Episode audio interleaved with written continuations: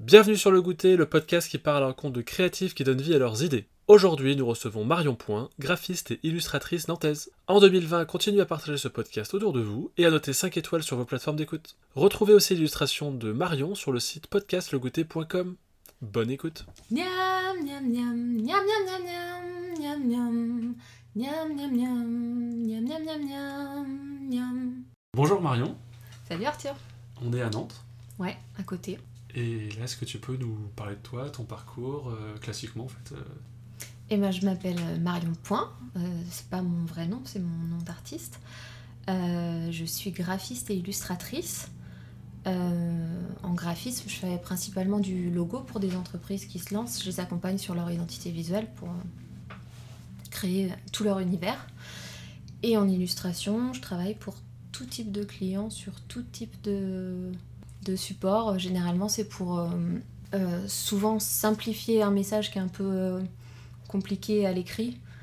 Euh, je travaille par exemple euh, des illustrations pour des sites web où il y a beaucoup de texte et euh, où il faut animer un peu. Et je fais aussi une partie euh, où je fais des illustrations pour du packaging. Et souvent, c'est mes illustrations euh, de Nantes qui sont réadaptées sur du packaging euh, par euh, des marques qui aiment bien mon travail. Comme la mini Volkswagen de Nantes il y a un an. Ouais, il y a un an, j'avais fait un partenariat avec euh, la concession Mini à Nantes euh, pour faire euh, l'habillage véhicule avec mes illustrations de Nantes. Et du coup, avant d'en arriver là, qu'est-ce que tu as fait comme parcours pour les gens qui nous écoutent? Comment es-tu devenue graphiste illustratrice? T'as fait une école, t'as appris sur le tas.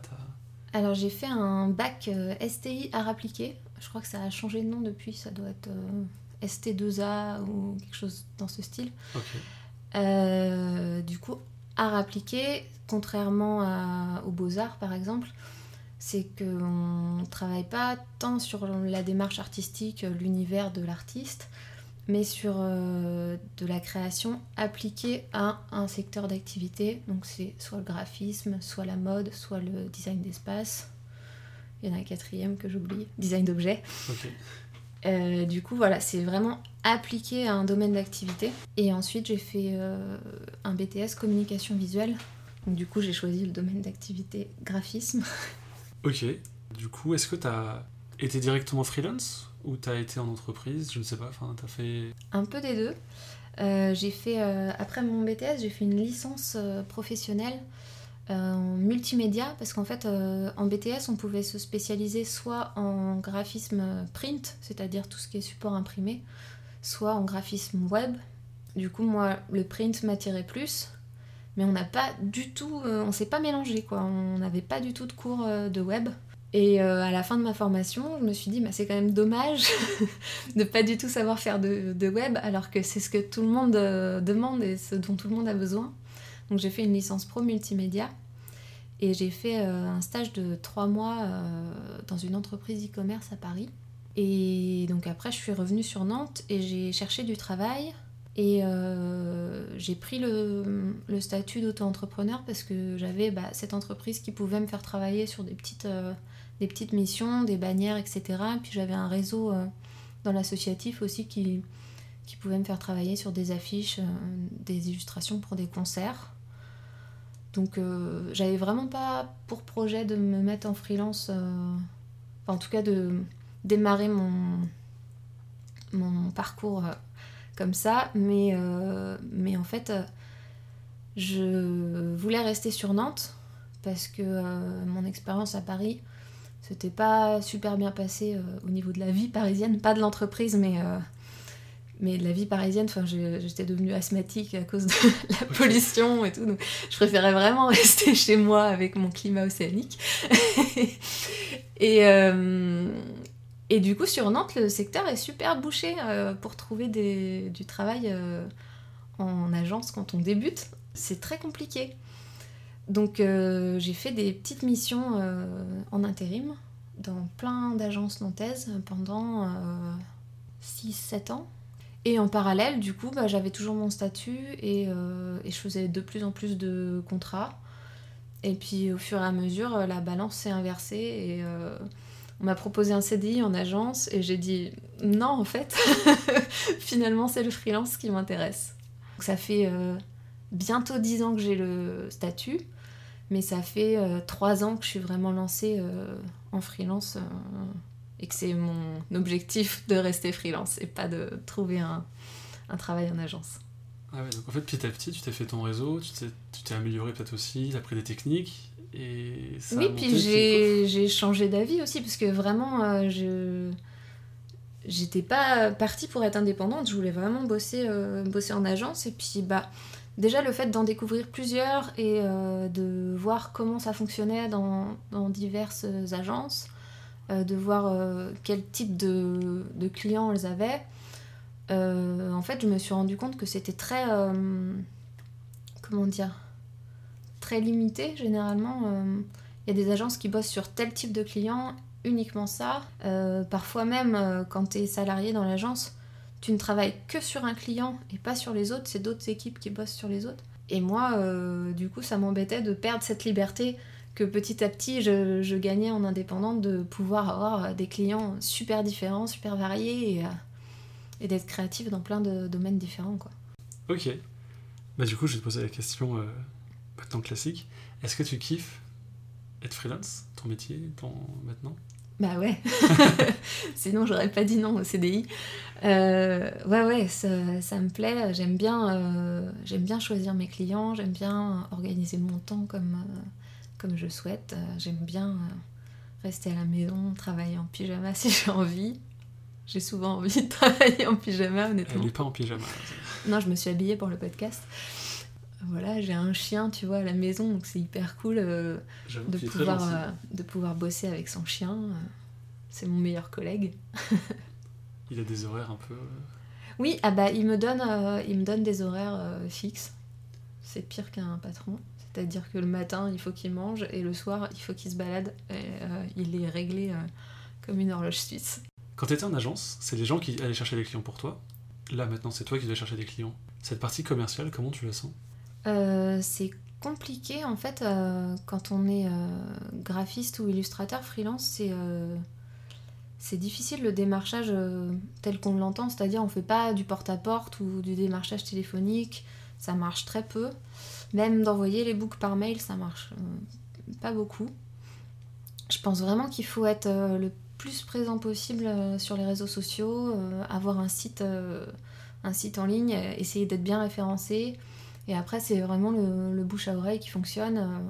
aller à des, soirées entre freelance, par exemple avec à part, dont Alix t'avait parlé dans un précédent podcast, ou des soirées voilà, avec des entrepreneurs, euh, des réseaux business. euh. Il faut vraiment euh, rencontrer, rencontrer le plus de, de gens possible et faire connaître son travail. Moi, je sais que d'être présente avec mes affiches dans des boutiques, ça m'aide beaucoup à me faire connaître. Parce que bah, quand le bouche à oreille fonctionne et qu'on dit bah, est-ce que tu as pensé à Marion Point pour ce boulot? Les gens disent Ah, j'ai déjà vu ces affiches, ça me parle. Et ça, ça m'aide. euh, Ah. Mais du coup, c'est plus du, de la prospection physique, entre guillemets, que Internet? Ouais, c'est ça. Bah, c'est plus de la prospection indirecte en fait. Tu prospectes pas vraiment dans le sens où on l'entend. C'est vraiment pas du démarchage euh, commercial euh, 50 appels Comme le matin les- et c'est parti. des vendeurs de- d'encyclopédies qui faisaient du porte-à-porte. Mais euh, parce que ça, on n'a on n'a pas le temps de. Mm. Ça prend un temps fou d'appeler, euh, de- d'envoyer des mails, etc. pour un retour euh, sur le, le temps que ça te prend qui est, qui est faible en fait. Donc je pense qu'il faut laisser le bouche à oreille se faire et bah, du coup essayer de faire bonne impression à tes clients qui te rappellent et qui te recommandent à d'autres gens. Ça, c'est la meilleure manière de se faire connaître, je pense. Miam, miam, miam, miam, miam, miam. Bah, du coup, on arrive dans la partie inspiration et ton univers. Ouais. J'avais noté euh, trois mots. Tu m'as déjà dit que un, c'était pas forcément une inspiration, mais le jaune, les briquets et Nantes. Ouais. Euh, oui, les briquets, c'est pas forcément une inspiration, c'est plutôt une, une collection bizarre que, que j'ai. Je sais pas trop d'où c'est parti, mais j'aime bien, euh, j'aime bien ramener des briquets euh, quand je voyage. Donc je vais toujours euh, dans les boutiques souvenirs euh, kitsch où il y a les boules à neige et, et les, les mugs. Et euh, je cherche le briquet le plus, euh, le plus kitsch ou représentatif de la ville où je suis. Ouais, en plus, c'est c'est pas mal parce que ça prend moins de place qu'un mug. Ouais. Donc c'est cool. Dans une valise, tu peux en prendre plusieurs. Moi j'en prends qu'un à chaque fois parce que sinon j'en ai trop. En plus je fume pas donc tu vois, je m'en sers très peu. J'ai même pas vu la collection de briquets. je m'en sers pour, euh, pour allumer mes bougies. Bah il y en a un peu partout en fait. euh, si tu te balades chez moi, t'en... trouveras. Ceux qui fonctionnent sont un peu partout chez moi et ceux qui fonctionnent plus sont dans- tous dans la même boîte. Non, j'en ai vu un il y a. Alors, du coup, maintenant on est en février, mais euh, c'était en novembre. T'avais ramené un briquet de. De Paris? De Paris, oui. Ouais, j'étais en formation à Paris et je, j'ai cherché euh, des boutiques touristiques uniquement pour ramener mon briquet. Ah, je- Non, c'est drôle, je trouve, le petit. euh, le briquet. C'est un, c'est un signe de fabrique. Ouais. C'est comme le. Bah, du coup, le jaune, facile. Ouais, bah, le jaune c'est juste, euh, c'est ma couleur préférée. Je trouve que c'est joyeux et Moi, je suis d'accord. T'essayes de mettre un peu de jaune dans chaque illustration ou?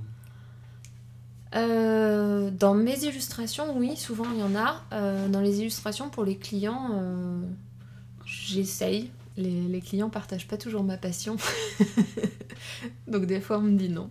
Et euh, moi j'avais remarqué un truc, c'est euh, donc j'ai mis Nantes, c'était par rapport à tes histoires de même plus que Nantes, des histoires de Nantes. Ouais. Tu peux nous dire d'où ça vient ces histoires-là, comment tu fais pour les trouver. euh, En fait, moi, ma formation de base, comme j'expliquais tout à l'heure, c'est graphiste pas du tout illustratrice.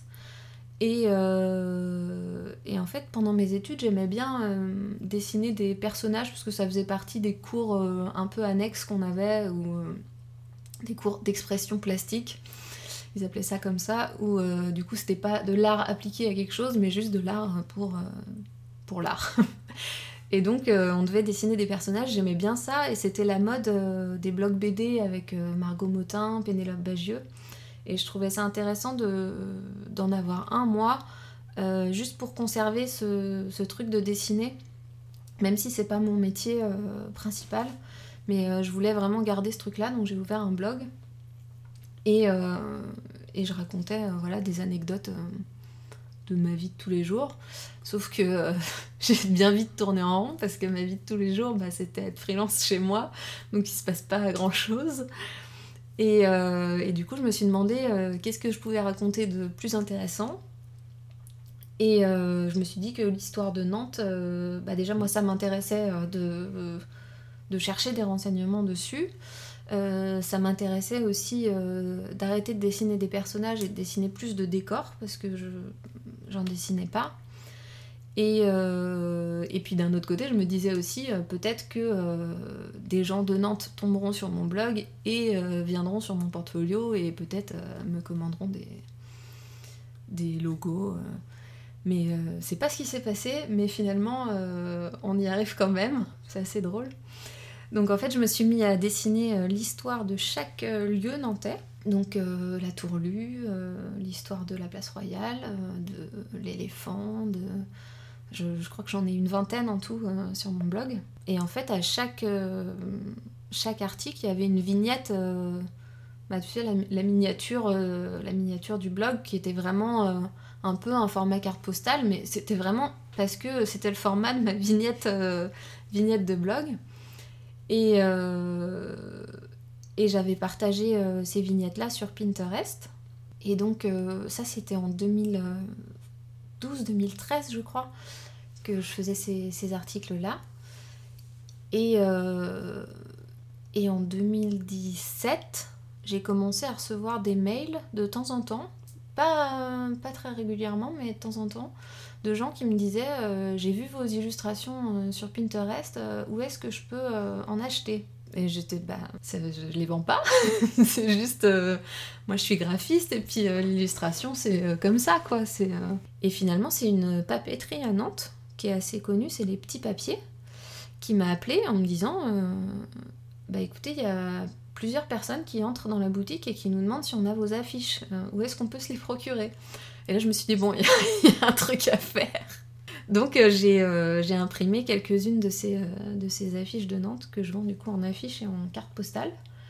Et, et ça marche hyper bien, mais tu vois, c'est une mode qui est apparue d'un coup parce que moi, ça faisait 4 ans que ça dormait sur mon blog et puis là, c'est hyper à la mode. Il y a plein d'autres illustrateurs qui se sont mis à faire des affiches de Nantes ou d'autres villes. Du coup, on est plein, plein, plein sur le marché et, moi, j'ai l'impression d'être sortie de nulle part là-dedans. je sais pas trop comment. Mais finalement, tu vois, mon projet de base de me dire peut-être que les Nantais vont découvrir via le blog euh, mon travail de graphiste. Euh, finalement, bah, entre-temps, je suis devenue un peu, euh, pas par hasard, mais un peu en autodidacte, je suis devenue illustratrice. Et du coup, bah, les Nantais connaissent mon travail par les affiches et viennent quand même sur mon portfolio, pour, plus pour de l'illustration maintenant, mais... Du coup, tu es presque plus illustratrice que graphiste maintenant. Maintenant, je suis un peu plus illustratrice que graphiste, En tout cas, c'est plus comme ça qu'on me connaît et c'est plus euh, là-dessus qu'on vient vers moi. J'aimerais euh, essayer de rétablir euh, un peu un 50-50 parce que j'adore faire des logos et, et créer vraiment des, des identités visuelles. J'ai vu quoi? La carrière il n'y a pas très longtemps Ouais, j'ai fait le logo pour La Carrière, qui est une salle de spectacle à l'origine à Nantes, qui existe depuis, je sais plus, 20 ou 30 ans et qui avait pas de logo. D'accord. c'est assez fou. Et euh, la gestion a été reprise euh, récemment là pour, euh, pour du coup changer un peu son utilisation et en faire plus un lieu de séminaire et d'événements. Il y aura toujours des concerts, mais en fait les salles sont plus trop à la dimension de ce qui se fait maintenant pour les concerts. Donc du coup, ils donnent un nouveau souffle à la carrière et euh, ils avaient besoin d'un logo pour communiquer. Donc c'est assez chouette comme projet. Et du coup, comment tu les as contactés? Enfin, c'est eux qui t'ont contacté? C'est toi qui as dit, il euh, n'y a pas de logo? Bah, On va faire un logo Non, c'est eux qui m'ont contacté. Euh, bah, c'est encore rigolo. On, m'a recommandé. C'est une, connaissance qui travaillait avec eux qui m'a recommandé. Et euh, bah, il connaissait mon travail parce que euh, un des associés avait une affiche euh, de, je sais plus, de 30 mous de bouffet chez lui. Et il s'est dit, ah bah oui, du coup, oui, je lui fais confiance, allons-y. C'est assez drôle.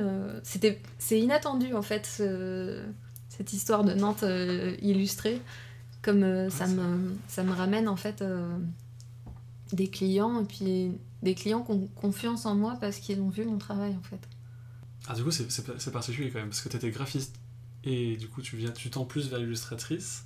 Ouais. comment est-ce que tu t'inspires pour un logo, par exemple? Comment tu fais pour. Euh, c'est vraiment un, un, un, pitch, un brief vraiment euh, carré qui fait que voilà, le, je veux cette couleur-là, je veux ce truc-là, et on débrouille Ou tu as un logo qui existe déjà et il faut que tu, le enfin, tu te le réappropries et donner un truc nouveau alors les deux peuvent arriver. Euh, je peux faire de la refonte euh, de logo, donc un logo existant, et euh, il faut le retravailler parce qu'il ne correspond plus aux objectifs de communication de, la marque ou de l'entreprise. sinon, pour une création de logo, on ne me donne pas forcément des couleurs ou des. Généralement, les gens, ils ont à peu près une idée en tête, mais ils savent pas trop si elle est juste si, euh, si stratégiquement elle est adaptée. Moi, mon rôle, en fait, c'est de les conseiller par rapport à leur positionnement, euh, par rapport à la concurrence. Euh, si, je sais pas, si dans leur domaine d'activité, par exemple, tout le monde communique avec du bleu ou du vert, par exemple, dans les domaines de la santé, généralement, tous les logos sont bleus ou verts. Est-ce que ça vaut le coup de faire un logo rouge parce que c'est sa couleur préférée? Je suis pas sûre, tu vois peut-être effectivement pas mettre le bleu ou le vert euh, hyper courant et trouver un truc un peu, euh, je sais pas, un peu menthe ou un peu pour être un peu plus original ou mettre des touches de couleur, mais euh, changer complètement de couleur, c'est un parti pris et ça veut dire quelque chose. Il faut que ça ait du sens par rapport à leur positionnement. Donc en fait, quand tu fais un logo, rien n'est laissé au hasard. Euh, la typo, les couleurs, c'est faut que ça ait du sens par rapport à ce que tu veux communiquer à tes clients et comment ils doivent percevoir ta marque à travers son image. Enfin, comment ça se passe? Parce que du coup, c'est compliqué parce que peut-être le client il a son truc en tête. Ouais. Et euh, les employés aussi ont une autre idée en tête. Toi, t'apportes un quoi Un compromis entre toutes les idées qui existent euh? Déjà, il faut cerner ce que le client a en tête parce que entre ce qu'il a dans sa tête, comment il le dit parce que moi j'entends ce que je comprends et ce que je retranscris, il y a quand même beaucoup d'étapes pour euh, perdre le fil de, de ce qu'il avait à l'origine dans la tête. Donc euh, moi je travaille euh, en début de projet avec des mood boards, c'est-à-dire c'est des planches d'inspiration. Donc en fait de ce que j'ai compris de son brief, de ses objectifs de communication, je trouve des images qui existent déjà, des logos qui existent déjà. J'en fais plusieurs grands axes de propositions, généralement trois euh, sur, un, projet de logo. Euh. donc ça peut être euh, des logos, des couleurs, des textures, tout ce qui me fait penser que ça peut être cohérent avec son univers. Et à partir de là, je lui envoie et il me dit non, la piste 1, c'est vraiment pas du tout ça que j'avais en tête. La piste 2, vraiment, mais avec un petit peu de la piste 3. Et en fait, avec juste des supports, euh, des supports visuels, euh, sans même avoir commencé à, travailler moi sur le projet, on arrive déjà à mieux se comprendre. Et moi, je sais un peu plus dans quelle direction il faut que je parte. Après, euh, c'est pas parce que le client me dit ma sensibilité va plus vers là que c'est forcément justifié par rapport à son activité. Donc c'est à moi aussi de le conseiller. Après, euh, je suis pas là pour le forcer non plus. Le client, il fait ses. Prends Non, non, le, client, c'est toujours le décisionnaire final, euh, même si je suis pas toujours d'accord avec euh, ses choix stratégiques. C'est lui qui prend la décision. Moi, j'ai plus un rôle de conseil et d'apporteur d'idées. Mais c'est une bonne idée de. Enfin, je sais pas si ça se fait couramment, mais le truc des moodboards, plutôt que de faire trois versions d'un truc différent et donc d'avoir travaillé, de laisser déjà une première euh, étape où la personne dit voilà c'est plus comme ça, plus comme ça, plus comme ça, c'est cool. J'aurais jamais. Enfin, non, j'aurais pas pensé à faire ça. Bah, ça se fait généralement dans, dans, le logo, ça se fait beaucoup. Dans le logo, oui. Plus dans, la, dans le logo dans une commande d'illustration en général euh Dans une commande d'illustration, c'est plutôt généralement les gens qui viennent vers moi en me disant euh, on voudrait un peu ça et ils m'envoient des images. Parce qu'ils ont du mal à, à verbaliser ce qu'ils ont en tête en fait. Donc c'est plus simple pour eux. Euh. Bon, bon tips. non, puis c'est parfois euh, hyper dur de se comprendre et de trouver les mots que l'un comme l'autre on comprend. Tu vois, mettre les mêmes mots sur les mêmes, les mêmes choses. Par exemple, sur les couleurs, c'est hyper compliqué. Je, j'ai retrouvé avec un client qui me demandait un noir plus lumineux. Et eh bah. Autant noir mat, je comprends. Voilà, c'est des fois la personne trouve pas forcément les bons mots pour exprimer ce qu'elle euh, ce qu'elle veut corriger dans ce que tu proposes. Donc c'est. Euh, Et du coup, un noir lumineux, c'est quoi? Je sais plus. Euh, je... je sais plus ce qu'elle voulait exactement. Mais non, c'est parfois il faut essayer de reformuler, essayer de poser d'autres questions, d'aller un peu ailleurs pour revenir au sujet. C'est tout un travail de de décortication, décortiquage un travail de... Un travail pour décortiquer euh, chaque mot pour être sûr d'avoir bien compris le sens. Oui, parce qu'en plus les mots... Et l'objectif. Ah oui, c'est ça, mais c'est comme, euh, c'est comme l'idée dont je parlais tout à l'heure. Une fois que tu as quelque chose en tête, la façon dont tu le dis et la façon dont moi je comprends ce que tu dis, on n'arrive pas à la même chose dans ma tête que dans la tienne. Et après, moi, je dois encore retranscrire ce que j'ai compris sur le papier. Donc euh, c'est beaucoup, beaucoup d'étapes. Ah, j'avoue. Compliqué, compliqué. Est-ce que tu as d'autres inspirations? Euh, ouais, du coup, en illustration, euh, j'ai pas mal d'inspiration. J'aime beaucoup les affiches des années 60, surtout les affiches de voyage, de transatlantique. voilà, ce, ce style d'affiche. J'aime beaucoup les affiches des années 20 aussi, tout ce qui est art nouveau. Et euh, par exemple, dans mon bureau, il y a une affiche de la compagnie du chat noir que j'aime beaucoup. Déjà parce qu'il y a un chat, j'adore les chats. Elle est jaune, j'adore le jaune. et sinon, dans mes inspirations euh, plus contemporaines, euh, j'aime beaucoup le travail de Tom Ogomat, qui arrive à faire des, illustrations avec des aplats de couleurs hyper simples. Généralement, il n'y a que deux ou trois couleurs euh, et, il arrive à créer des ambiances euh, assez folles avec euh, très peu de détails, très peu de couleurs. dans mes inspirations du départ, euh, j'en ai parlé pour mon blog, il y a Margot Motin et Pénélope Bagieux, euh, qui euh, vraiment m'inspirent toujours dans, le, dans le trait des personnages. Je dessine plus beaucoup de personnages pour des, pour des commandes, je fais un peu de faire part de temps en temps, mais pas régulièrement. Mais du coup, dans, dans l'expressivité des, des traits en quelques coups de crayon, elles sont vraiment super fortes. Et c'est vraiment une, grande source d'inspiration. Depuis quand t'as envie ou que tu dessines Enfin, depuis quand c'est d'où ça vient? Tu sais à peu près l'époque où c'est venu comme ça sur le tard Le dessin hein, depuis petite, mais je pensais pas que ça pouvait être un métier, je crois. Je dessinais, euh, j'ai eu toute une période euh, quand j'étais au collège, je crois, où je dessinais euh, des fringues je dessinais des, des modèles de vêtements, euh, des... et qui étaient, hyper moches d'ailleurs. Quand je les revois, j'ai honte. Mais, euh, mais du coup, je me suis demandé à un moment si je voulais pas travailler dans la mode. Euh, je, je savais pas trop ce que je voulais faire en fait, et c'est pour ça que le bac STIR appliqué, c'est super parce que ça t'ouvre aux possibilités de tout la réappliquer en fait, donc soit la mode, soit l'espace, soit la communication visuelle, soit le design de produits. Et, euh, et du coup, bah, pendant trois ans, comme ça, tu touches un peu à tout. Et en fait, euh, finalement, le graphisme, c'était ça qui me plaisait.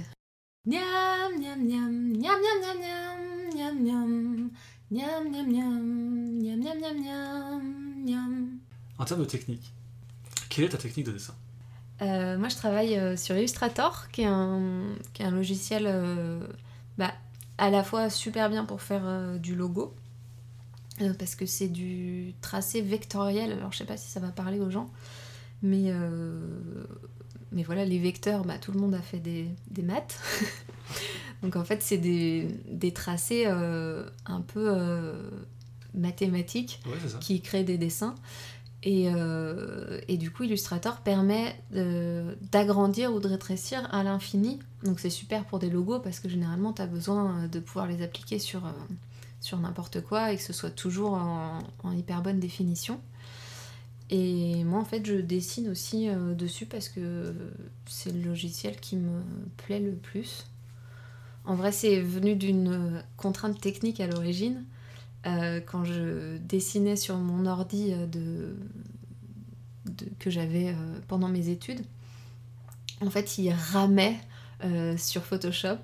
Ah. Vraiment, je ne pouvais pas dessiner sur Photoshop parce que ça le, ça le transformait en, réacteur d'avion. je pouvais rien faire. J'avais peur qu'il m'explose dans les mains. Alors qu'Illustrator, du coup, les fichiers sont beaucoup plus légers vu que c'est du vecteur et, euh, et pas du pixel. Mm. Et donc, euh, donc du coup, je, je pouvais euh, travailler plus de choses dessus. Donc je faisais des croquis dessus. donc c'était pas de l'illustration encore, mais je faisais des croquis bah, pour, mes, pour mes logos, pour, pour mes travaux scolaires. Et bah, en fait, j'ai pris mes habitudes sur ce, sur ce logiciel. Et puis au fur et à mesure, j'ai peaufiné ma technique d'illustration dessus. J'ai découvert à ce moment-là Paco, qui est le compagnon de Margot Motin d'ailleurs, euh, qui dessinait aussi sur Illustrator à l'époque et qui, avait fait des vidéos YouTube où il montrait euh, ses techniques de dessin. Et je me suis dit, bah, je suis pas un extraterrestre, euh, tout le monde dessine sur Photoshop et moi sur Illustrator, j'avais l'impression, tu vois, d'être d'être toute seule. et en fait, non, j'ai découvert au fur et à mesure qu'on était plusieurs. bah, Léa, que tu as, interviewée, je sais qu'elle bosse aussi sur Illustrator pas mal sur Procreate aussi maintenant qu'elle a euh, ouais, maintenant qu'elle a un iPad euh, mais Paco aussi Paco aussi ouais est passé sur Procreate donc je pour l'instant euh, je n'ai pas cédé à la, tentation mais j'ai vu que Illustrator arrivait sur, iPad, donc ça va peut-être ouais. ouais. ça va peut-être être, à budgéter dans ma trésorerie 2020 ouais moi qui bosse souvent, euh, je bosse souvent à l'extérieur, je suis pas tout le temps chez moi parce que sinon tu deviens fou. Donc euh, oui, je fais des coworking avec, euh, avec bande à part et puis j'essaye aussi de travailler de temps en temps dans des cafés. Quand j'ai des rendez-vous, par exemple, comme j'habite à l'extérieur de Nantes, souvent je prends le train pour venir sur Nantes. Et bah, du coup, j'ai souvent des temps de latence où, entre mon rendez-vous qui s'est fini et mon train qui revient, je me pose dans un café et puis je bosse. Donc à chaque fois, j'emmène mon ordi portable. Mm. Qu'un iPad, ce serait pratique. Mais effectivement, ce qui me freinait, c'est que bah, j'utilise Illustrator et que Procreate, c'est une autre façon de faire. On est toujours dans la technique, du coup. tu fais, d'ailleurs, tu parlais des, des, des paysages nantais. Tu travailles d'après photo ou mémoire? D'après photo. Je, je, me déplace pour prendre des photos moi-même parce que le cadrage fait partie intégrante du, de l'œuvre. Et euh, je reprends pas les cadrages d'autres photographes que je trouve sur internet parce que du coup c'est une atteinte au droit d'auteur. Euh, donc je travaille d'après photo. Je, généralement je recompose avec euh, plusieurs photos. Par exemple, la tourlue, c'est pas possible de la prendre en photo comme je, l'ai, euh, comme je l'ai dessinée parce qu'il y a le pont devant. Euh, donc euh, voilà, je, je, bricole et, et je travaille voilà, avec la photo à côté et puis j'essaie d'être précise. Est-ce que tu mets des détails cachés qu'on peut pas voir seulement si tu sais qu'il est là? Genre, ton logo c'est une hermine, Enfin, ton... Ouais, depuis pas longtemps. Est-ce que tu caches une hermine dans l'image? Non. Non, non, j'ai pas d'easter egg euh, caché dans les. Non, mais c'est une idée. je, vais creuser cette. Euh... dans le coin, euh, trouvez-la. Ouais, mais c'était pas mon logo quand j'avais commencé mes affiches. En fait, euh, l'histoire de l'hermine, c'est une incompréhension avec un client qui voulait des. En fait, c'est une biscuiterie, biscuiterie bretonne qui, voulait des hermines sur un, sur un document de communication. Euh, et, du coup, moi, j'avais dessiné une hermine dans l'histoire du château, donc je l'ai un peu retravaillé et euh, je l'ai fourni au client euh, donc dans son document. Et en fait, il me dit Ah non, c'est pas du tout l'animal que je voulais, c'était les hermines, le symbole de la Bretagne, le petit, le petit dessin noir là. ah Bon, bah, c'est plus simple, donc j'ai refait ça, mais j'étais un peu deck parce que je la trouvais jolie, mon hermine, donc je savais pas quoi en faire.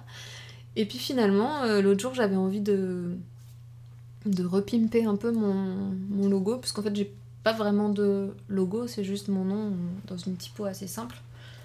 Et, euh, et je trouvais que cette hermine, elle était chouette, qu'elle pouvait. Euh, Puis elle a une histoire en plus, du coup. Ouais. Mais je sais pas si ça restera mon logo, tu vois, si... je sais pas. Pour l'instant, elle est là. Bon, tant mieux. Tant mieux, t'as un, un, logo maintenant avec ouais. une hermine. Et j'avais noté que tu faisais des paper toys. Ça t'est venu comme ça d'un coup? Euh, ouais, en fait, euh, j'ai eu l'occasion d'avoir un stand sur le salon du mariage en 2017. À l'époque, je faisais beaucoup de faire-part illustré. Et, euh, et, du coup, euh, on avait un espèce de deal avec le salon. En fait, on, était plusieurs sur un même stand à partager, donc on avait un prix de groupe qui était euh, intéressant. Et le deal, c'était qu'on propose des animations euh, en échange quoi, de, ce, prix intéressant. Et, euh, et, du coup, je cherchais désespérément ce que je pouvais faire comme animation sur mon stand de faire part illustré. Et je sais plus trop comment ça m'est venu, l'idée des paper toys, mais je trouvais ça chouette de, représenter les, mariés en, du coup un personnage en papier découpé à monter soi-même. Et donc, euh, donc j'ai fait ça euh, sur le salon du mariage. On avait imprimé euh, plein de modèles différents et, c'est marrant parce que ça a bien, ça a bien pris. J'ai eu pas mal de commandes après de paper toy personnalisés pour mettre soit en déco de centre de table, soit carrément sur le gâteau à la place des petites figurines en, en plastique. Donc non, c'était chouette. Parce que du coup, parce que du coup, c'est toi qui fais le tout, genre euh, le design, l'impression, ouais. le découpe. Euh, non, généralement, je l'envoie euh, au client et il découpe et il colle lui-même. C'est une bonne idée. Ah, merci. C'est validé. voilà. Après, si tu veux nous dire d'autres trucs sur tes techniques, des secrets, des machins, des trucs.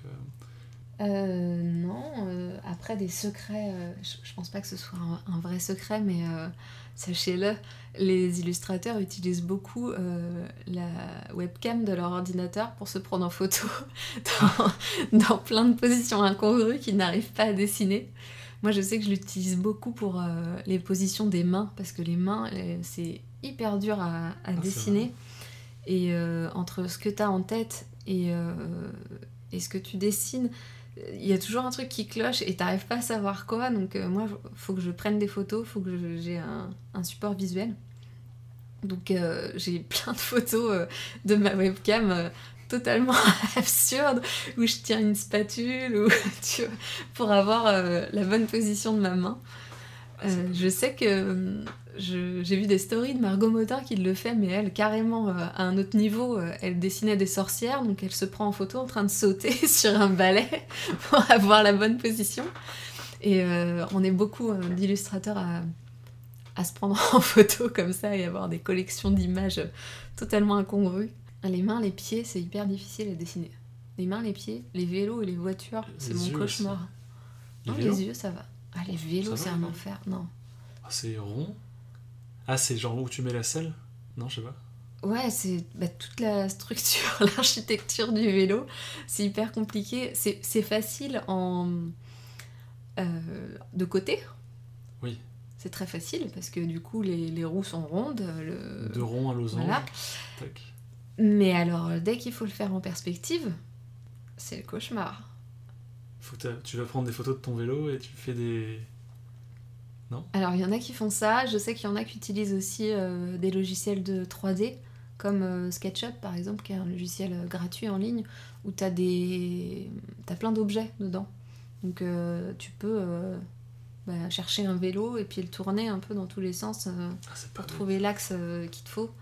Je sais que ah, je vais pas me souvenir du nom de, de cette illustratrice qu'on a parlé euh, il y a pas longtemps. Elle faisait une BD avec euh, tout un village euh, vu du dessus et elle galérait avec la perspective. Donc elle a construit cette petite maison sur SketchUp et puis elle a trouvé la perspective qui l'intéressait. Et du coup, comme toute son histoire se passait dans ce village-là, ça permet aussi de garder euh, sa cohérence entre euh, les tailles des maisons, etc., euh, la place de l'église par rapport au reste, tu vois. Tu tournes un peu l'axe et puis tu peux Ah, trop insérer tes personnages, etc. Ça me fait penser à Davy Mourier, tu vois qui c'est ou pas? Oui. La petite mort. Et euh, je sais plus quand, il y a 2, 3, 3, 4 mois, il faisait une BD, enfin il fait toujours des BD, mais il faisait une BD justement, et il montrait le, comment il faisait. Et genre, il prenait en photo des. Par exemple, c'était un centre commercial, il prenait la façade du centre commercial et il dessinait grossièrement le truc, mais c'est justement pour avoir la, la ligne de fuite, les trucs comme ça et tout, Ouais. parce que c'est vrai que c'est pas facile en fait de. Même le trottoir, comment c'est foutu par rapport euh, aux lampadaires, aux arbres, les trucs, tu te dis. Comme quoi, c'est pas des magiciens, il y a de la technique, il y a du- de la débrouille pour trouver le. Bah là, là c'est des techniques de débrouille. Après, euh, la, la perspective, il y a vraiment des techniques de calcul, mais c'est vraiment des maths. Et euh, moi, je- tu vois, j'ai appris, mais du coup, ça prend un temps fou parce qu'il faut que tu prennes ta règle, il faut que tu traces tes points. Et, euh, et en fait, souvent, sur une commande client, t'as pas le temps de, de faire tout ça, en fait. Là, je pense que derrière toi, je vois Dr Pepper. Moi, Ouais. c'est le mindfuck total à chaque fois, parce que je- son toit est toujours. Tu sais, enfin. C'est la perspective, elle est. Voilà, C'est isométrique, ouais. C'est pas... Tu vois de face et de, dessus en même temps. Ouais, Ça me fait penser bah, aux anciens jeux vidéo, euh, Mario et compagnie, Zelda. ouais. Les maisons, c'est ça, genre tu vois la façade de carreaux et le toit en même temps. Mm. Bah, disons que c'est pas en 3D, c'est euh, perspective. euh, Je crois qu'on dit aussi perspective à cheval, mais je dis peut-être des bêtises. Et du coup, c'est un entre-deux. euh, pas une Ah, vraie perspective, euh, c'est un truc euh, vraiment euh, comme si t'étais de face, mais faussement de face. Ouais, c'est bah, Dr Pepper, c'est ça Ouais. Ok. Miam, miam, miam, miam, miam, miam, miam, miam, miam, miam, miam, miam, miam, miam, miam. Donc, je t'ai vu en 2019 chez Loïc et Constantino. Ouais. T'avais euh, ton stand et... D'ailleurs, en parlant de ça, euh, on parle de, de, de, de bidouille euh, d'illustrateurs, mais les, stands et tout, c'est aussi de la bidouille, parce qu'il faut que tu, te ramènes ta table. Toi, j'ai vu que tu as une technique avec les, les, porte-manteaux. Oui, je mets mes affiches sur des cintres pour euh, pouvoir toutes les montrer. Parce qu'au début, j'apportais euh, un ou deux cadres, mais euh, c'est très vite euh, lourd et puis tu sais pas forcément où les poser. Et, euh, je disais aux gens, euh, bah, toutes euh, les cartes postales que j'expose existent en affiches. Mais en fait, j'avais pas beaucoup de ventes euh, d'affiches. Et maintenant que je les présente euh, vraiment toutes et que les gens peuvent feuilleter euh, entre les cintres et regarder vraiment toutes les affiches, euh, j'ai beaucoup plus de, de gens qui les achètent parce qu'ils ont besoin de les voir en grand en fait pour se projeter. Et Ouais, puis c'est sympa, c'est un support original Ouais, sur un stand. T'as pas encore retrouvé d'autres personnes avec des cintres Hmm, si, j'ai vu l'atelier bûche sur un marché de Noël, le marché de Noël du bonbon, qu'elle a fait avec moi. Euh, elle avait aussi un, un portant avec des cintres. Mais genre, tu... enfin, c'est les mêmes affiches que tu mets à chaque fois Oui. Ouais, est-ce que ça doit, enfin, ça va se marquer un peu dans le. Ouais, elle s'abîme et puis euh, il y a des de gens, doigts, il y a des gens vraiment, t'as l'impression qu'ils sont chez, euh, chez H&M quoi. Ils tournent ça mais à une vitesse, je me dis mais enfin c'est du papier, calmez-vous. Mais bon, après c'est des affiches que je laisse, euh, elles sont là pour ça, elles sont là pour être abîmées. euh. Ouais. Il y a plein d'enfants qui tirent dessus aussi parce qu'ils aiment bien, c'est hyper coloré. et, euh, Enfin, non, fait pour être abîmé, non, mais. euh, Bah si, celle, euh, celle sur mon stand, clairement, si elles s'abîment au fur et à mesure, c'est pas grave, elles resteront comme ça, un peu abîmées. elles ont du vécu. Peut-être que vraiment, dans trois ans, elles seront en bouillie et il faudra que j'en mette d'autres, mais En confetti. Mais du coup, des projets, est-ce que tu as des projets auxquels tu as participé dont tu veux parler, actuels, enfin passé, présent, futur? Alors j'ai un projet qui va sortir euh, bientôt, je crois que c'est au printemps. J'ai fait des, hum, des boîtes euh, métalliques avec euh, mes, mes dessins de, de Nantes. Donc typiquement les boîtes métalliques qu'on retrouve pour des boîtes, des boîtes de sucre par exemple. Lu, enfin les trucs comme ça, je vois les assez hautes et. Ouais, je vois, enfin je vois Ouais, très bien. de- pour les, les palais bretons, les biscuits, les, euh, les petites sardines en chocolat aussi, des, des tout petits formats de boîtes. Donc euh, j'ai ça qui va sortir bientôt, euh, du coup, dans bah, plein de magasins différents. Je sais pas exactement la liste des, des magasins, généralement c'est plus en, en Bretagne, dans les magasins touristiques. C'est toi qui t'occupes de la production? Non, c'est on m'a contacté euh, Ah. pour... euh, pour euh, voilà, J'ai pas vu l'usine derrière. utiliser avec- mes... non, non, on m'a contacté pour utiliser mes dessins et on va peut-être enchaîner sur un projet avec euh, des dessins de la Bretagne que je créerai du coup euh, exprès, euh, Cool. exprès pour, pour ces boîtes-là et qui sortiront pas en affiche ni en carte postale. Ce sera juste des boîtes. C'est comme j'ai vu là, c'était hier ou aujourd'hui, je sais plus, Laurent Merlin? Euh, le roi Merlin, c'est moi qui les ai démarchés. Pour le coup, euh, je me baladais euh, pour chercher des cadres parce que j'en ai toujours besoin pour, mes marchés. Et, en fait, j'ai vu des affiches de, gens que je connais. De Matou, par exemple, qui est une illustratrice angevine. Et, et puis d'autres illustrations hyper locales, pas pas super connues. Et euh, je me suis dit, mais en fait, ça se trouve, c'est des gens qui, qui les démarchent. En fait, bon, toujours pensé que le roi Merlin, tu vois, ils avaient des fournisseurs euh, qui, leur, euh, voilà, qui leur donnaient euh, Une centrale. ouais. une centrale avec bah, des gens qui leur fournissaient des illustrations qu'ils avaient sélectionnées, on ne sait comment. Et, et en fait, je me suis dit, mais en fait, ça se trouve, c'est les gens qui les contactent. J'ai demandé. Euh, voilà, je suis illustratrice. Je vois que vous avez des illustrations de Nantes. euh, Est-ce que je pourrais vous proposer les miennes? Et puis, euh, on m'a dit, bah oui. et donc voilà, c'est tout bête. Trop bien. Donc on peut te retrouver, on peut te retrouver partout. Enfin, partout. À l'office de tourisme. à l'office de tourisme, au petit papier, à Leroy Merlin du coup. Je suis aussi au musée de l'affiche, qui a ouvert l'année dernière à côté de la Grue Jaune, qui est un, un super musée tout petit mais euh, hyper intéressant. Je vous conseille d'aller voir. Et puis je suis dans d'autres euh, petites boutiques. Je suis chez Comme Paulette, chez Charlou. Puis après, il y a toujours des trucs qui reviennent, genre la belle escale, des trucs comme ça, ou des, des expos euh, ponctuels peut-être? Euh, ouais, j'essaye de faire des expos régulièrement, mais comme j'ai pas de nouveautés, c'est compliqué de faire une expo sur des, des choses que les gens ont déjà vues.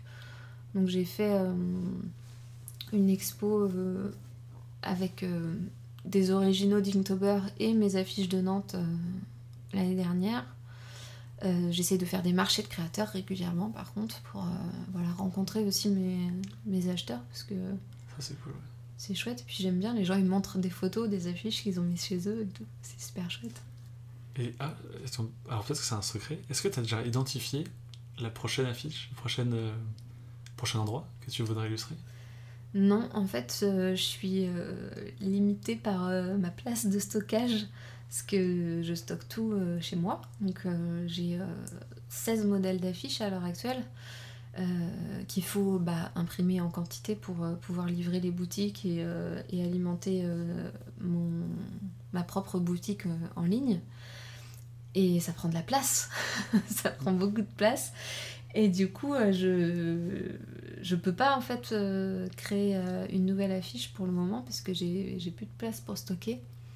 Donc j'attends de voir découler euh, certaines affiches qui se vendent moins bien et de les arrêter pour euh, peut-être en créer de nouvelles. Je vais voir comment ça évolue. Non, ça c'est une question que je me suis posée. À quel moment tu dis tiens je vais faire des quantités limitées? Peut-être pour un événement particulier, mais à quel moment tu dis tiens j'en prime que 50, 100 bah, ça dépend de l'objet que tu crées. Là, moi, mes affiches, c'est euh, des affiches. c'est des objets faciles d'achat. Euh, donc il euh, n'y a pas de raison que ce soit en quantité limitée. Ou alors il faudrait que j'en fasse des collecteurs c'est une autre démarche. Euh, en revanche, j'ai fait un, tirage luxe dont on a parlé tout à l'heure en, letterpress. C'est une technique d'impression particulière. du coup, sur un papier, un papier d'art avec une dorure. Donc là, bah, déjà, c'est un autre coût de fabrication. Euh, et, pour moi, c'est pas euh, destiné à une grosse production. Quoi. Je voulais vraiment que ce soit un objet euh, mmh, un peu collector. je les ai tous numérotés et signés. Puis je, je, les vends vraiment en tant que. Ça dépend de la destination à laquelle tu, leur, tu les destines. Ouais, c'est ça. je sais plus ce qu'on avait dit comme enfin, du coup, projet. Ah oui, si. en termes de projet, j'avais vu que tu avais fait, avais fait un livre jeunesse. Ouais. Il y a un an ou deux, je crois. Et tu avais comme projet, alors je sais pas si c'est en cours ou si c'est fait, mais je l'ai pas vu passer, euh, de Nantes illustré. Ouais. Euh, bah en fait, euh, Nantes illustré, c'est un. J'aimerais bien en fait faire un recueil de toutes les notes de blog que j'ai fait sur l'histoire de Nantes, mais je me heurte à des soucis de droit d'auteur, parce qu'en fait, à partir du moment où tu commercialises le livre ou même les affiches, des cartes postales, il faut avoir les droits de l'architecte qui a créé le, bâtiment qui est illustré. Ah oui. Donc euh, moi j'ai obtenu les droits là pour toutes les affiches que je commercialise. Et euh, mais il y a des droits que j'ai pas euh, j'ai pas obtenus encore. Genre la statue, enfin, je te parlais de la fontaine de la place royale, ça c'est quelqu'un qui a encore des droits ou ça passe dans le domaine public à un moment donné? Ça passe dans le domaine public 70 ans après la mort de l'auteur. Donc là, là ça va, le château ça va, la cathédrale ça va. Euh, la tour Lu, elle a été reconstruite euh, après les bombardements. Donc le monsieur qui l'a reconstruit, l'architecte, n'est pas mort. Donc du coup, j'ai dû lui demander, euh, lui demander l'autorisation. La plupart me donnent l'autorisation gracieusement. mais après, il y a certains, certains endroits qu'il est difficile de, convaincre. Par exemple, les machines commercialisent eux-mêmes des affiches de l'éléphant et du carrousel, et donc ils cèdent pas leurs droits à, des tiers, euh, ce qui est euh, totalement euh, compréhensible. Mais après, il y a d'autres gens à qui j'ai demandé et qui répondent pas, donc que j'essaie encore de contacter pour savoir si je peux. C'est une chasse, parce qu'il faut, enfin, faut trouver ça. qui. En fait, j'aurais, j'aurais aimé trouver un éditeur et pouvoir être appuyé par, euh, par quelqu'un qui a plus de poids que moi, tu vois, pour... Euh, Puis qui s'en occupe aussi. Pour euh, négocier, bah, ou en tout cas qu'on soit deux à s'en occuper, parce que j'ai déjà fait une grosse partie du boulot. mais en fait, comme c'est un truc entre eux, la BD et le guide touristique, les éditeurs sont un peu frileux parce que ça rentre pas dans leur collection. Ils trouvent le projet sympa globalement, c'est chouette, mais pas chez eux. Donc donc du coup, je pense à un financement participatif euh, courant 2020. Euh, je ne sais pas encore quelle forme ça va prendre. Euh, je pense que je pourrais pas mettre toutes mes notes de blog dedans parce que bah, j'aurais sûrement pas obtenu tous les droits. Donc je, je ferai avec ce que j'ai et puis tant pis, les autres elles resteront sur mon blog non commercialisé. Tu peux faire un appel à pas témoignage, mais genre vu que as comme du coup tu as une communauté nantaise, Genre, vous connaissez pas l'architecte qui a fait machin, machin, machin, et puis euh, essaie de débloquer le truc. Mais j'ai les noms des architectes, c'est juste qu'ils répondent pas forcément en fait. Il y a des gens avec qui je suis déjà rentrée en contact qui ont répondu à un premier mail en demandant plus d'infos. J'ai donné les infos, Ah ils oui. répondent plus. Donc après, moi, je suis très mal à l'aise aussi euh, sur, euh, sur ce qui est relance, euh, un peu, tu vois, pas harceler, mais essayer de, de secouer un peu les gens pour qu'ils te répondent. Je suis vraiment... je, je fuis. Comme... Alors. euh, Oui, voilà, tout, tout ce qui est démarchage et, euh, et toquage aux portes, c'est pas mon truc. Donc, euh, mais il faut que je me fasse violence et que j'essaye de faire avancer ce, ce truc-là. Donc, euh, c'est un puis projet pour intéressant. 2020, c'est dans mes bonnes résolutions de l'année. Ok, bah c'est bon pour moi jusqu'à la carte blanche. Donc, euh, alors, une annonce à vous faire, très triste. Je pensais que Marion mangeait du tiramisu. Je lui ai fait un tiramisu au chocolat. Il est là, hein. Mais Mais on s'est mal compris. Moi, j'avais dit que je n'aime pas le tiramisu. Je pense que je suis la, la première personne à, à casser le, le concept du podcast. casse la chaîne. Je, je n'aime pas le tiramisu, mais j'ai fait un super banana bread que je vais faire goûter à Arthur. Voilà, c'est le changement de concept. Maintenant, quand je viendrai chez les gens, ils me feront à manger. Miam, miam, miam, miam, miam, miam, miam, miam, miam, miam, miam, miam, miam, miam, miam, miam, miam. Donc, euh, nous revoilà du. Bah non, pas du tiramisu. Du banana bread. Du banana bread. C'était très bon. Pour une fois, c'est moi qui le dis. C'était très bon.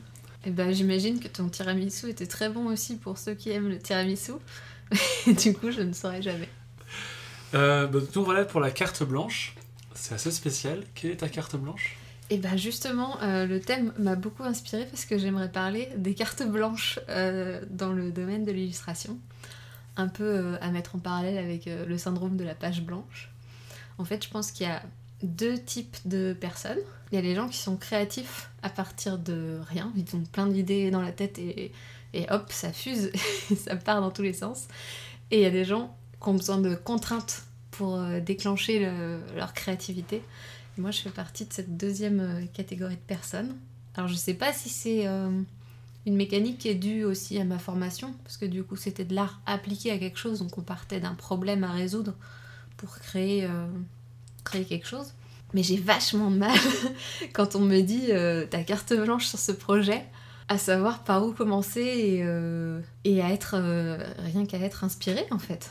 Moi, je mettrais bien une troisième catégorie. Des... Parce que là, je prends mon cas personnel. Carte blanche pour moi, pas de problème.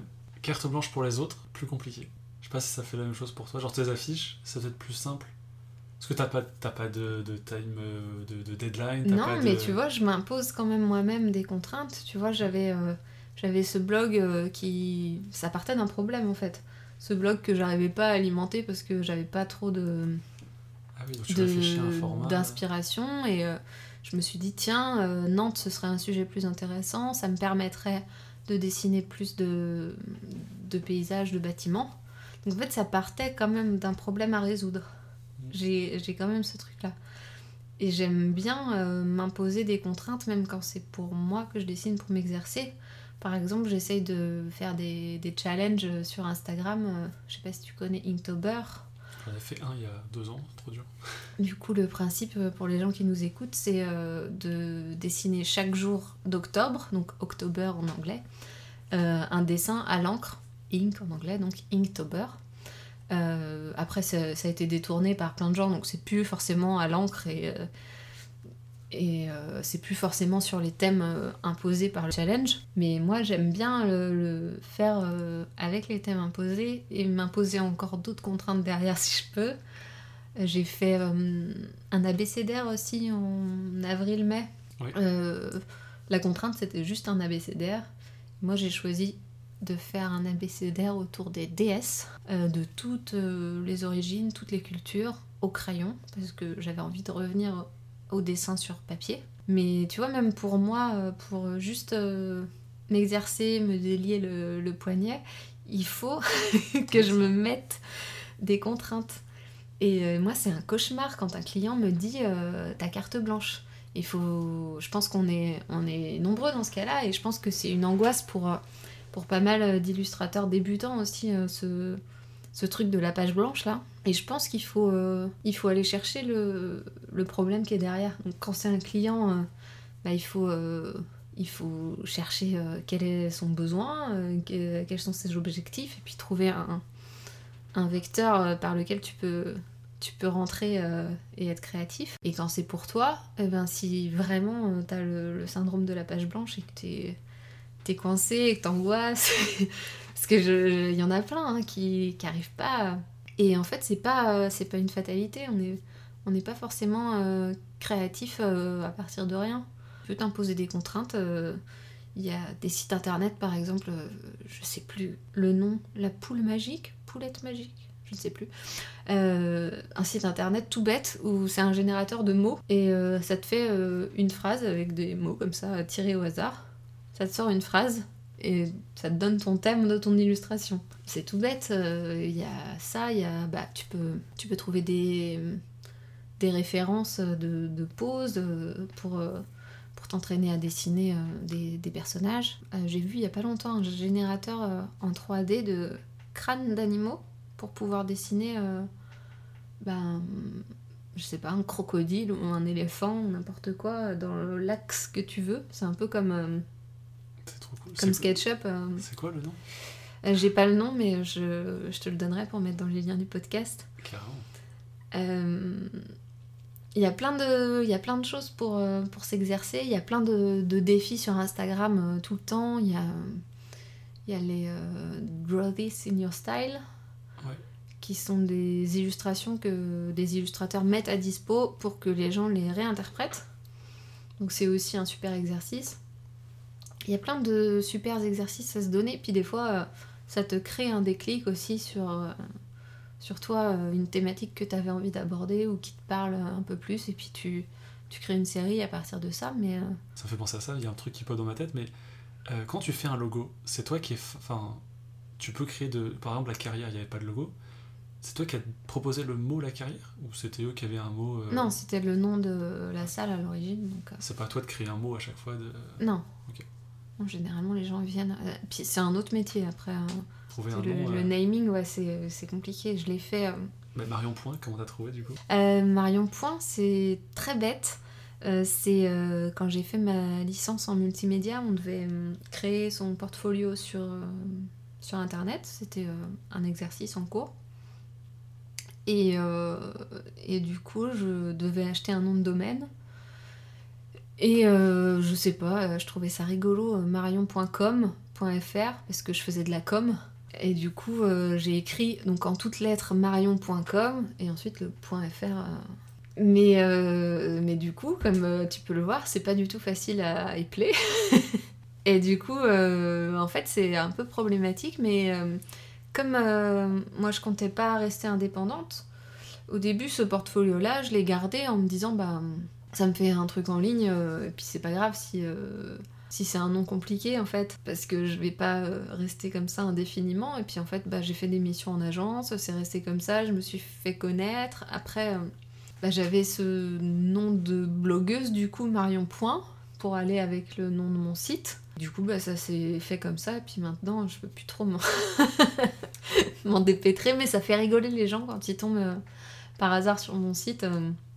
Ils trouvent que le jeu de mots est, marrant. J'ai un, ancien euh, camarade d'école euh, qui était tombé dessus euh, par hasard et qui m'a recontacté juste parce que euh, il a trouvé ça rigolo et qu'il a fait ah bah je suis tombé dessus je trouvais ça drôle et j'ai vu que c'était toi. Et en fait ça cet avantage là d'être marrant et pas facile à épeler mais facile à retenir. Ça a l'avantage aussi que mon vrai nom est hyper commun. Je crois qu'on est j'avais regardé les statistiques des, des prénoms et des noms de famille là on est 12 à être nés la même année déjà que mon prénom et mon nom. Et du coup, niveau référencement, c'est nul. Et Ouais, euh. Marion Point, c'est beaucoup mieux. On passe aux questions bonus? Ouais. Ok. Quel est ton mot préféré? Euh, J'ai pas de, de mot préféré. Il y a un mot qui me fait beaucoup rire parce que ça déclenche euh, une réaction euh, énorme chez mon chien. c'est promener. S'il devient fou. Et euh, j'aime bien aussi euh, le transformer avec euh, des mots qui ressemblent et voir comment il réagit. Je dis Est-ce que tu veux programmer? Il me regarde vraiment bizarrement. Genre, je crois que j'ai compris ce que tu voulais dire, mais t'as pas dit le bon mot, tu t'es trompé. Ah, c'est drôle. Sans transition, est-ce que tu peux nous recommander trois artistes?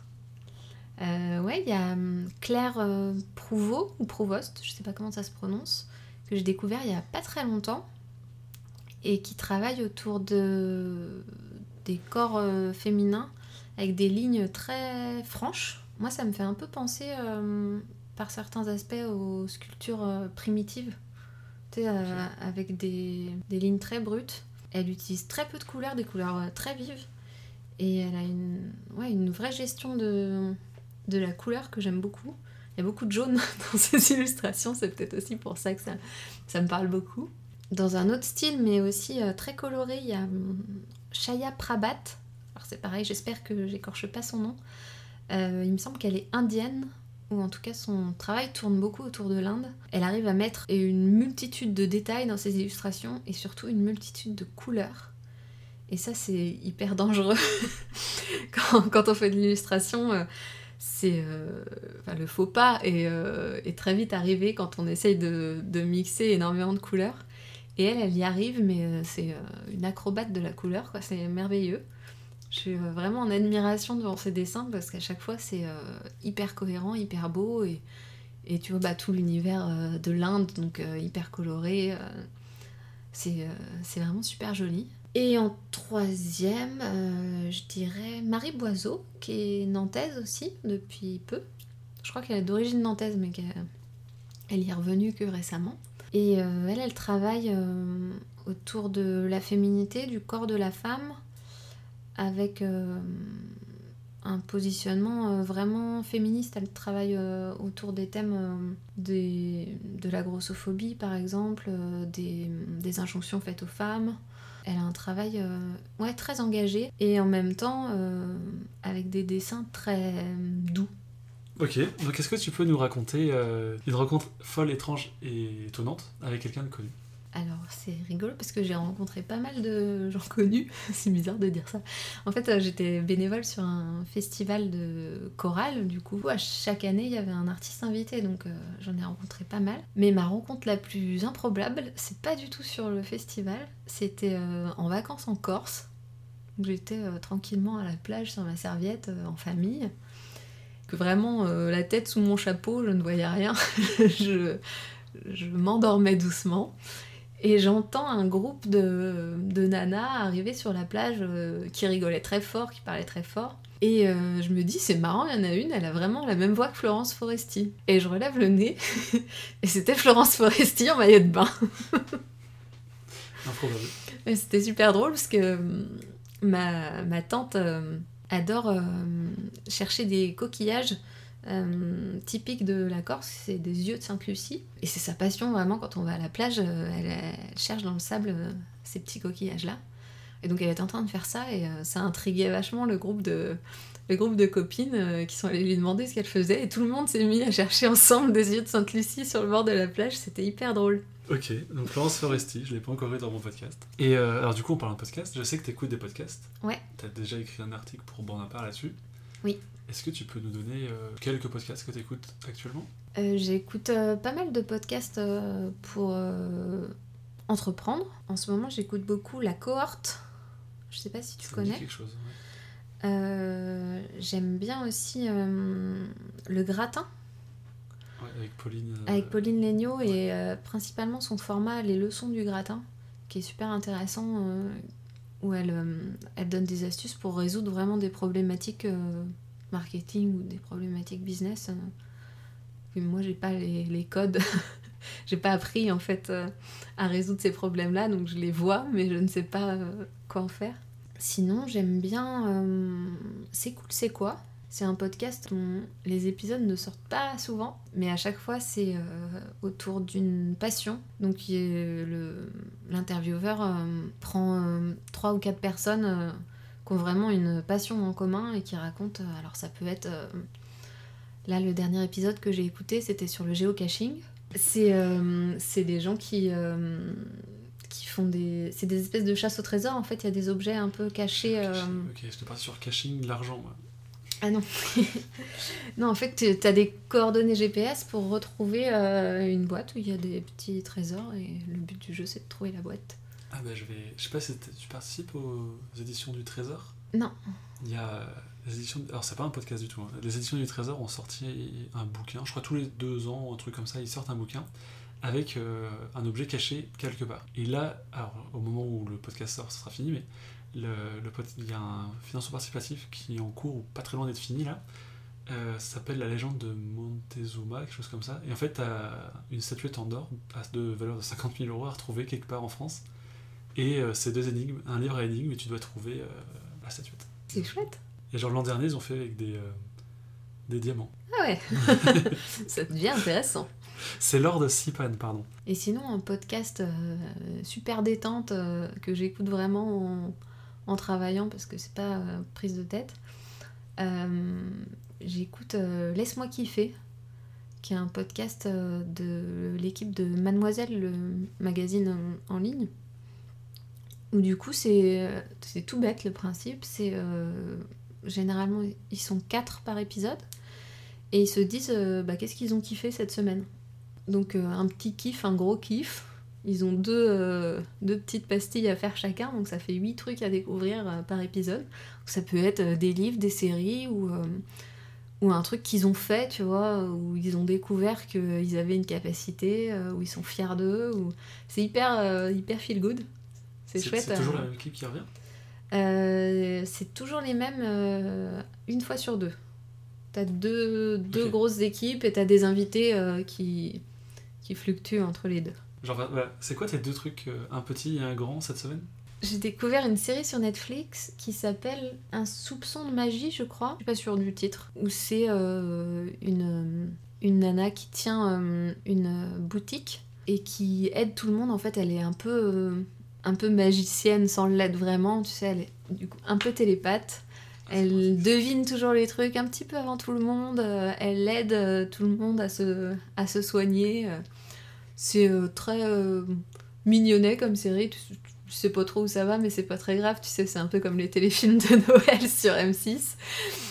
Euh, donc ça, c'est mon petit kiff. C'est ce que je regarde en ce moment. Et en gros kiff, je dirais la formation que j'ai fait euh, en novembre. Je suis allée à Paris pour faire une formation freelance avec un organisme qui s'appelle Soto, qui est vraiment dédié aux problématiques des freelances et pas des autres euh, entrepreneurs.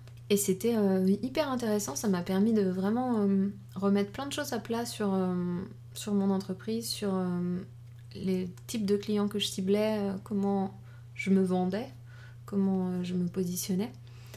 Et, et du coup, c'est un gros kiff parce que ça remet euh, plein de trucs dans ma tête et il y a plein de, plein de vecteurs d'amélioration, plein de, plein de choses à faire. Donc, c'est aussi dans mes, dans mes bonnes résolutions 2020 là, de voilà, booster mon, mon entreprise et potentiellement mon chiffre d'affaires. Ça, c'est une vraie bonne résolution. Est-ce que tu as un dernier conseil à nous donner sur l'illustration?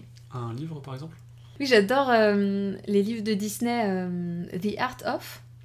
Euh, à chaque film, en fait, ils sortent un livre avec euh, les coulisses de, des illustrateurs qui ont travaillé sur ce film. Donc, on a tous les croquis, les recherches de personnages, les recherches de décors. On a la, hum, démarche euh, derrière. euh, ils expliquent chacun euh, pourquoi ils ont travaillé comme ça. Mon préféré, c'est celui sur Zootopia parce qu'il y a vraiment tous, les, animaux dessinés. Et moi j'adore dessiner les animaux, donc c'est hyper inspirant et on comprend vraiment comment ils ont construit leur univers avec bah, des animaux de différentes tailles. En plus c'est des animaux euh, anthropomorphes, c'est-à-dire qui se déplacent comme des humains. Et, euh, et du coup, il fallait construire un monde cohérent avec euh, des souris, euh, des éléphants, des, des portes à la taille de chacun, des trains à la taille de chacun. Et, et c'est hyper intéressant de, de voir toute cette démarche. D'accord, bah merci beaucoup Marion de ton temps. Bah, merci à toi d'être venu m'interviewer. Et puis à la prochaine fois. À la prochaine. Miam, miam, miam, miam, miam, miam, miam, miam, miam, miam, miam, miam, miam, miam, miam, miam. Merci à tous d'avoir écouté cet épisode et rendez-vous le 16 du mois prochain pour un nouvel épisode avec un nouvel invité. Et d'ici là, n'oubliez pas que vous pouvez obtenir l'illustration du mois directement sur le site www.podcastlegouté.com. Portez-vous bien. Et pour ceux qui sont encore là, j'ai envie de dire Panthère Rose.